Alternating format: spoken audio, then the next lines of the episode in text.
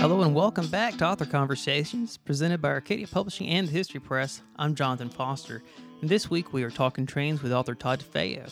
And Todd has written three books with the History Press, including the Western and Atlantic Railroad, Memphis, Clarksville, and Louisville Railroad, and the Northeast Corridor, which is his latest book and will be the main topic of conversation today.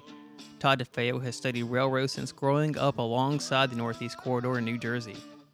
He is the editor of railfanning.org and founder of the DeFeo Group.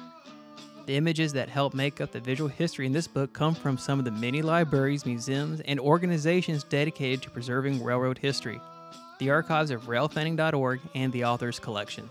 Todd, thanks for joining me. Yeah, glad to be here. All right, Todd, the beginning of your love of trains and rail history began with the Northeast Corridor, the subject of the book. Can you tell us about that and then also give us a definition of rail fanning for those who don't know? Absolutely. I'd be, be happy to. Yes, I really began watching trains uh, along the Northeast Corridor. That was, uh, I grew up in a, a town, Metuchen, New Jersey, which is uh, located along the main line um, on the, the, corridor, which is today uh, Boston to Washington, D.C. And I used to go down, would watch trains come in, uh, befriended some of the conductors, um, used to get uh, tickets from them, and um, really just became fascinated with the whole idea of trains and um, everything about it. And as I uh, grew up, I got more interested in the history of it and understanding why rail lines are located where they are, how the uh, history has evolved over the years, um, and, and, really just how they came into uh, to fruition. And I think that's actually a good segue into the idea of what is rail fanning, because I don't think there is, and this is, I think, what actually what the beauty of it is, is I don't think there's a single definition of what rail fanning is. And what I mean by that is anybody who has an interest in trains can make rail fanning whatever they want it to be. So it could be anything from going out and watching trains. A lot of people um, tie in photography to it. They like to take pictures of trains. Um, could be riding trains. Uh, when I don't mean, you know, hoboing across the country, which is uh, illegal and dangerous. But uh, going and finding tourist trains, uh, for example, um, taking passenger trains. Um, we do have some in this country. Amtrak, as an example, uh, different commuter rail lines as well. Um, it, it, could be as simple also as exploring the history of railroads, which is what I've um, gotten into over the years, and been um, I'm interested in just understanding, you know, how trains came to be, how they've evolved over times. Um, as well with that is um, you know, why railroads are located where they are, for example. If you go to small towns today, they might have a train line that runs through it, might run through the heart of the city. Why is it there? What was the history behind it? So I, I think the, again, really the beauty of, of rail fanning is you can make it whatever you want it to be. Yeah. And, you know, and this is part of the conversation part of the podcast. It's interesting that you say that because just thinking, you know, right here where, you know, I live at in Charleston, you know, you have CSX, you know, bringing in freight, Norfolk Southern. Um, you know, they're they're taking freight away from the port of Charleston. Um, they're bringing in cars because uh, we have car manufacturing that happens here uh, in South Carolina. But you know, that starts off early in the railroading history here in the South, and that's why those railroads are here because they're trying because South Carolina or Charleston kind of becomes a dying port, and they realize that the future in reviving the port of Charleston and and also for Savannah is rails, um, and that's why those rails started here. So you're absolutely right about you know that and about the history of why those rails are there and why some of the rails are still uh, where they are today. Absolutely, and you've got a great road history in South Carolina and uh, some of the earliest in the country for sure. Yeah, it's uh, that's a great way to part point out. And then you know, with rail fanning, your definition of it having many definitions. If you just go online and I know we're kind of going off track, but like I said, it's author conversations. You know, that can happen in a conversation. Uh, if you go online and you just type in, uh, you know, trains and you search for videos, so many people have so many videos of just a train coming through a town just because Absolutely. they love uh, having having images of these rails coming in and they know the names and the schedules of these trains and they're like old friends, uh, something they rely on coming in. Absolutely, it's and amazing. It is, and I think when you get to the the history piece of it, I mean, there's endless ways to to focus on it. There's endless avenues to go down and and explore and study. And I mean, if you look at you mentioned CSX and Norfolk Southern, two Class One railroads today, they have deep history. I mean, um, you know, that goes back um, many you know decades at, at this point in time. You can go back to, um, for example, my the first book I wrote for Arcadia was about the Western and Atlantic Railroad, Mhm. which is today part of CSX Yeah. transportation, and and you can go down all these different avenues and focus on short lines, you know, maybe a spur or a branch line. It could be a railroad like the Western and Atlantic Railroad. I mean, you just there's there's endless ways to uh, explore that history. Yeah, it's insane. And then also, I mean, some of the short lines today too offer, like you said, for tourists. Uh, Cordell, Georgia, I just found out yesterday has a you know once a year I think where you can ride that rail. Um, on some old Pullman cars and into the caboose. Um, you Duluth, Georgia has a great railroad museum. Savannah has a great railroad museum. Uh, the Blue Ridge Railway uh, to go on. Um, just some examples in Georgia that we know of so many ways to get out and explore trains and i don't really know anybody who they might not be into it as much as we are you and i but i don't know For sure. anybody who says i don't like trains in some way I, you know, I don't, I don't see how you couldn't like trains Yeah. personally, but that, that that's me, and I, I get that. that's just my background and uh, what my my love and my passion is. But yeah, I, I think there's, you know, I think if you if you have any interest in history, in and the, the country's history in particular, railroads are such an important aspect of that. Really, from the 1830s onward. I mean, it shaped where towns are situated today. We look at interstates today. Sometimes they parallel railroads. And the reason that they ran where they did is because of, of railroads. You know, I'm just outside of Atlanta, and as a perfect example, why is Atlanta where it is today? Because of the railroad. yeah exactly and uh, we a couple of weeks ago i interviewed another author about the hidden history of old atlanta Mhm. and it's just you know even before the railroads came there it was a city that was just because where it is so many trails led to that area and that's why the railroad folks were like hey there's already all these great trails and people already see this as a spot to come together and it was you know the perfect location uh, to have railroads at and just the history of railroads in that city alone is mind-blowing and, and I just feel like it's fitting now that the Texas itself is up at the Atlanta History Center. Um, for those that don't know, that's part of the Great Le- uh, Railroad Chase and Civil War history that happened. It is happened on the Western and Atlantic Railroad. And it's just a- as a perfect home for it. I think the Atlanta History Center. Um, It is. It is, and you can see the other locomotive that uh, was involved in that. The General locomotive mhm. is at the uh, Southern Museum of Civil War and Locomotive History in Kennesaw. Yeah, that's a, that's a great thing too. If you're into Civil War history, just go visit the Kennesaw Mountain Battlefield and then go see that. It's a good double header for history in the same day. Um, Yep. Absolutely. just to show like some nerdiness, that was one of my and my wife's first dates back in 2008 was doing that. Um, Fantastic. So yeah, okay. Well, we kind of got off chasing rabbits, so let's get Yeah, back that- on. no, that's all right. That's Yeah. that's all right. Um, so the line now runs between the nation's capital and Boston. But like you said, let's look at how railroads came together because that wasn't, you know, always the case. It kind of starts to get pieces here and there to come together. So how does this puzzle come to completion in a way? I know it's a big, Uh, long story, but maybe kind of give us a little summary of it. It is. I'll give you the short, uh, the, the Cliff Notes version, so to speak. Um, and I think actually, you know, when I got into the, one of the reasons I wanted to, to focus on the Northeast corridors, again, I, I grew up watching trains in Metuchen and was interested in how did, that was actually my question. How did this happen? You know, they built it in one fell swoop or, you know, what, what exactly, how did this railroad come to be? And, and what it turns out is there were a lot of little railroads and the way railroads um, originated and intended to be in the early days of history is they would focus on on small little sections, and so you might have a railroad that would build. Um, and, you know, it, it wasn't they did, they didn't just you know start building in, in D.C. and working their way up to Boston. So you might have a there are a couple railroads, for example, in New Jersey that uh, built across the state of New Jersey. There was a, a railroad that built um, you know across the river into Philadelphia. There was a railroad that built into inside of Philadelphia, and then south of Philadelphia. You had all these little railroads that built small little sections, and they were really important to a lot of the communities that they passed through. I mean, you know, New Jersey and Pennsylvania and these other states as well. And what happened over years is sometimes these railroads were profitable, and sometimes they weren't profitable. And quite often, in when you look at railroad history, is a lot of railroads would go bankrupt. And you would have other people who might see opportunities uh, to purchase these railroads and consolidate some of these shorter lines and they you know, might take two or three shorter lines and suddenly start getting a decent sized line. And ultimately, that's what happened with the Northeast Corridor. It was never really intended to be a single railroad, but it became part of a, a, a giant network.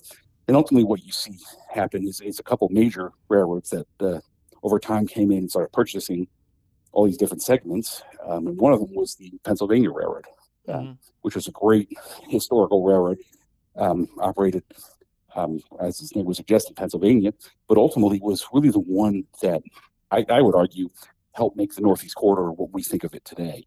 For example, they built the tunnels into New York City from New Jersey.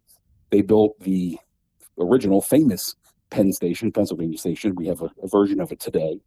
Um, but you, they really shaped the railroad. They were also the ones that electrified it, which was really a huge change um, on this entire corridor. And, they um, also used it to for for them to give them an, an entranceway into uh, Washington D.C. Wow, very forward thinking railroad. Yes, they you know they they were, and I mean if you think of some of the technology they did, um, the idea for, for years people wanted to build a rail connection from New Jersey to New York City. And we think about it today, it seems simple, right? Yeah. Okay, you know, just build a build a bridge, build a tunnel, do something. Well, that was uh, easier said than done.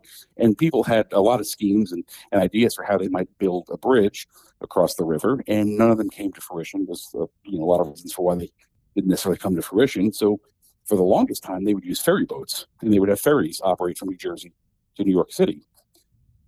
Well, uh, eventually, the, some of the executives for the Pennsylvania Railroad they knew there's a better way to do it, but what they ultimately realized is you could build a tunnel underneath the river, and they, in the early part of the 20th century, they tunneled from New Jersey into New York City.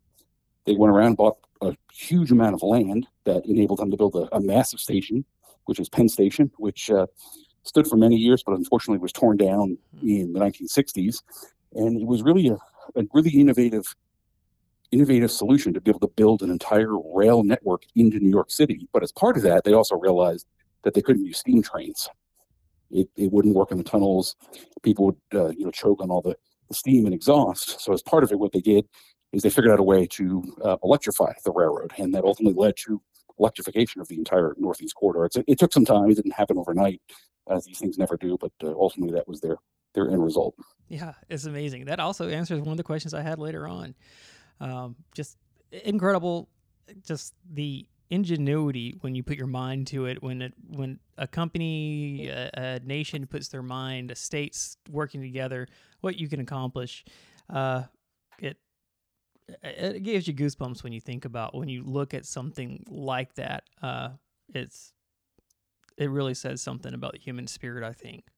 Uh, it, the massive undertaking, especially when you think about the time period, Todd, in which they did it.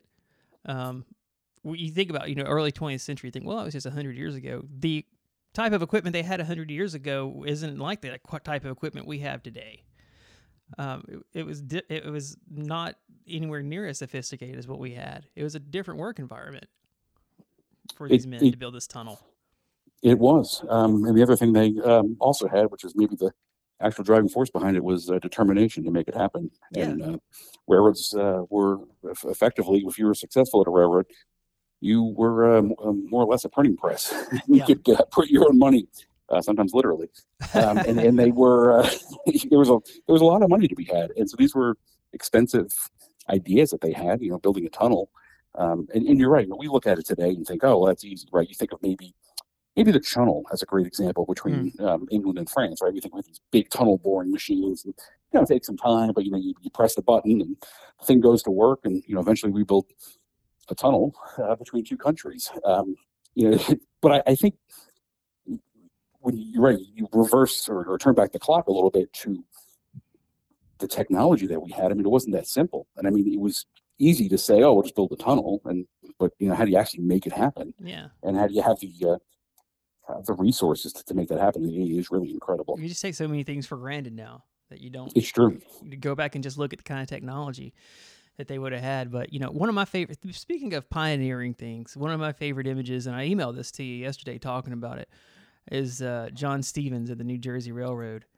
To show people that is a reliable form of transportation, he actually built some rail in his yard to mm-hmm. show people. I mean, that's that's putting everything on the line. I mean, you're putting this in your yard where people can see you riding a, uh, I guess it was a small scale locomotive around in your own yard. That's That's incredible. That's and also great marketing on his part too.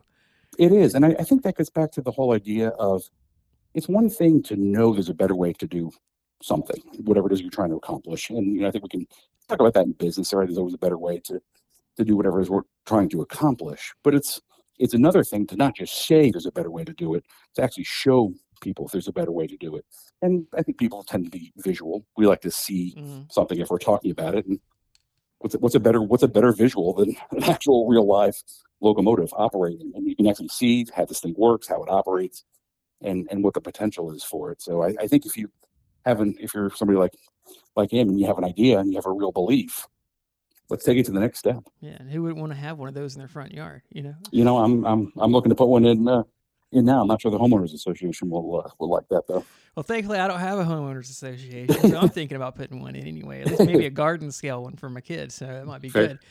Fair Uh, enough. You know, maybe let them ride it around. Well, it had to be bigger than a garden scale. But, um, but so there's one train that you talk about in the book, and I want to know if it's the same one I've seen at the Smithsonian, the John Bull.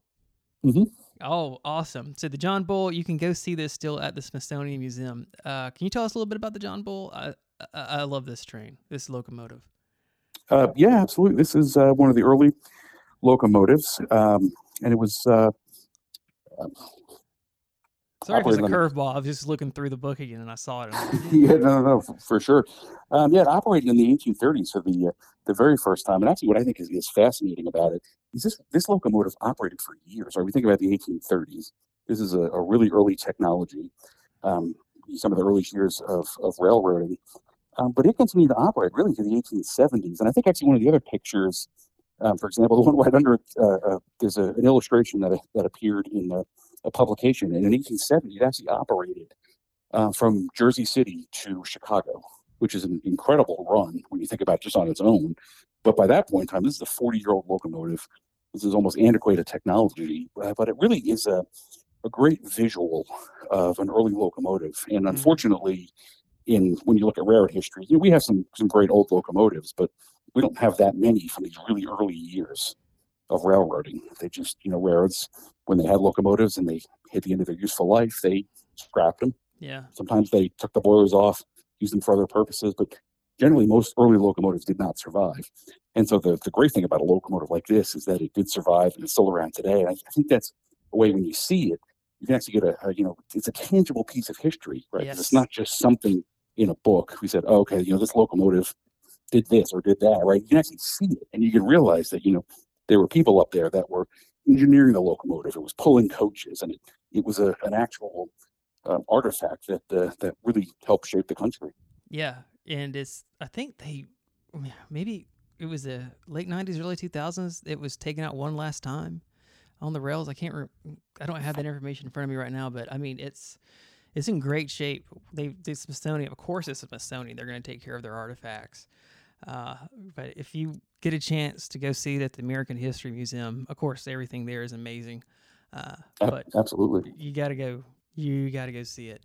So, Todd, you talked a little bit about stations. Let me ask you about stations. Because growing up, I grew up in Griffin, Georgia, south of Atlanta, and I always heard that you should have seen the old station in Atlanta, the Union Station in its heyday. Sure. And I've seen the station in Denver, and the wonderful station in Vancouver, British Columbia, in Canada.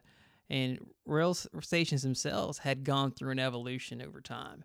So, do you have a favorite station from any era on the Northeast line? Well, I'm going to say Metuchen, New Jersey, but that's probably an unfair station to point out uh, for obvious reasons. Um, you know, I think favorite ones. It, it's interesting you mentioned because there are we th- throughout the country we did have great stations, and of course you mentioned Atlanta. Um, in my book on the Western Atlantic Railroad, uh, there's a lot of uh, pictures of the Union Station, um, the various iterations of Union Station in Atlanta, and I think it is a, a great miss to not have you know a central location like that. Um, I, and I would say the same thing about Penn Station in New York City. I would have loved to have seen the original Penn Yeah. Station. Of, of course, there is a, a station named Penn Station, and I'll leave it right there with the, with, with the station there.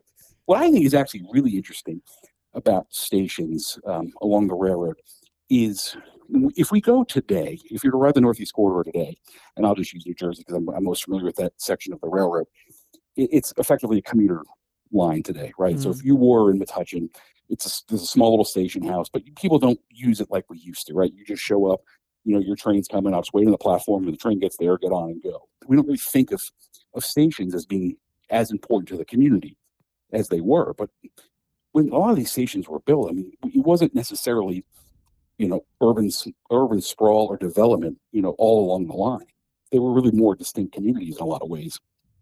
And so the station house and, and stations were really important to those communities. It's where freight would come in, mail would move over the railroad, in addition to passengers as well. Um, so they really evolved in an interesting way. And, and a lot of times in these different communities, tracks ran at the street level. And as you could imagine, as we got more traffic on our streets, uh, there's, a, there's a big problem with trains and vehicle traffic and pedestrian traffic and, and everything. Um, so what I think is actually really fascinating, if you go to a station like Rahway in New Jersey, um, and Elizabeth's like this as well, the Pennsylvania Railroad went in and actually elevated the tracks. And, and so we think about, you know, they didn't just lay the tracks down and that's it and everything developed around it. They had to go back over time, rebuild their line and actually elevate it up and they built these massive viaducts in a lot of different areas. They, they did it in, in um, Delaware as well and other places along the line, but you had to go back and, and reimagine and, and re-engineer the railroad. And so there's great places today. If you ever think of, Rahway's a great example. If you're there, you're thinking, why are the tracks up in the air like this? You know, how is this station? Why does it sit like it does? It's because they had to go back. You can actually see the stonework, some of the original stonework that was put in hmm. more than 100 years ago at this point in time. and and it's incredible to realize, you know, we're using modern trains today, right? Yeah. We have the Acela train, you know, flying through these stations today. On some of this infrastructure, is, I mean, it's been replaced and, and upgraded in some places over time, but on viaducts that are you know, north of 100 years old at this point in time. And, and it is incredible. Yeah. If there's really a testament to it, it's the idea that these people crafted this stuff and it's still in use today. They made it to last. That was the idea. It, yeah. It shows the craftsmanship too, and the pride and craftsmanship that was had in the work too. I mean, they're, you know, working for pride and what they did, I believe, it, at that time and period place. I'm not saying they don't, people don't do that now. I'm just, I'm talking about the people who made that viaduct. I mean, it's incredible the craftsmanship that goes in. It's true, and I mean, I think you could even go up the line a little bit in the the tunnels um, under the river, uh, for example. Um, and this is a big debate today on the railroad. These are 110 year old tunnels, and our modern trains are, are still using them, and that's where all the commuters into and out of New York City are, you know, into the New Jersey side of it at least, um, are going through that same infrastructure. Wow. So let's talk. Let's talk a little bit bigger picture because so you have a commuter lines on the northeast railroad, and you ha- you know you have your trains that'll take you around the city in the northeast, and you know, and Atlanta has a has MARTA, but you also have Amtrak taking you from city to city around the country. You we have freight trains, but what do you see being the future of rail service in the United States, Todd? Because we, we, we keep hearing more and more about it. For instance, I'm actually because I missed the whole Nancy Hanks buyout thing. Because I pull the curtain back a little bit. I I do I'm doing a little bit of model railroad and a little bit now, and I missed by the Nancy Hanks, which is a train my parents rode on when they were growing up. Um, so I'm having to build one myself. Um, but you know, in Georgia, they've talked about bringing back the Nancy Hanks, which which went from Savannah to Atlanta. Um, mm-hmm. They're talking about reviving that train. So it would be, I guess, the Nancy Hanks three? Um, well, I know it would be the Nancy Hanks three. Um, but they've been talking about in Georgia bringing back that for years. We hear about a nationwide um, rail system going in. What do you think is the future of rail in Atlanta? or not Atlanta, rather, in the United States? Uh, well, you know, if I could, uh, if I could accurately predict this, I could uh, maybe make millions off of it. But uh, yeah, well, that's the thing. It's been question. debated so much. it has. But ultimately, has. what would happen? Um, what could actually be really interesting um, is given where we are um, right now uh, with COVID and um, how workforces could be shifting and, and people going to working more remote. It actually could be really interesting to see if we were come back in a year from now, if if perspectives on that will change a little bit. Um, so I'm kind of throwing that as a little bit of a, a caveat in there mm. to uh, um, basically say why everything I'm going to predict here is going to be probably totally inaccurate, um, and I'll explain it on COVID, like uh, like everybody else. Um, but I, what I think is actually really going to be interesting, uh, you, are seeing certain corridors throughout the country. Um, you Florida, for example, um, is building some high-speed rail Um, they're looking to, to extend it up to Orlando, um, up to the airport. There, it's going to run from uh, uh, basically the Miami area, the Palm Beach area, up to uh, up to Orlando. And, and, you see projects similar in, in Texas has one, California um, has different types of projects. So I think what you see is a lot of corridors um, where rail makes sense, and, and I think the Northeast corridor is a best example of it. If you look at taking the train Philadelphia to New York City as an example, Mm. if you have to travel between those two cities, you could what fly, you could drive, or you take the train. I think so close you may be able to take an Uber at this point in time, but you could uh, probably a little bit expensive, but yeah. but you, know, you could drive or fly are your other real options. Well, if you don't have a car, you know it's going to be expensive, and you got to pay all the tolls, and it's um, you might not want to drive in, in an urban environment, for example. Um, so there's a lot of reasons why you might not want to drive. Well, flying is going to be expensive as well, and it's not going to be any quicker, even though it's a, a short distance. Plus, when you think about it, where are the airports located? They're not in the center of the city Yeah. but the train stations typically are in a an area that's you know uh, near the business district and, and easy to get to from pretty much anywhere in town.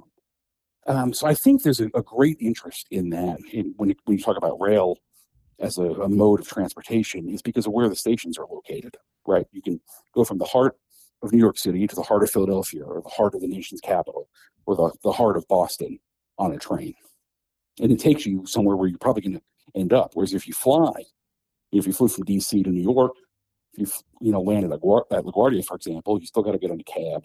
It's going to be a 45 minute ride to wherever you're going. If you're going to Manhattan, to anywhere you're going to end up going. But you know, if you mm. get off at Penn Station, yeah, you get off the Amtrak train, hop on the subway, and, it's- and it's potentially a lot quicker. So I, th- I think the idea when we look at trains as a, a method of transportation, I think there's a, a huge benefit to that piece of it. So if you were to do Atlanta, for example, is a great example. We don't we have this, a central station at this point. We've had a lot of discussion over it um, over what probably the last twenty years or so about where we actually probably even longer than that at this point. Yeah. When I was where in middle might- school, I heard about it, and that was back in Yeah, the nineties.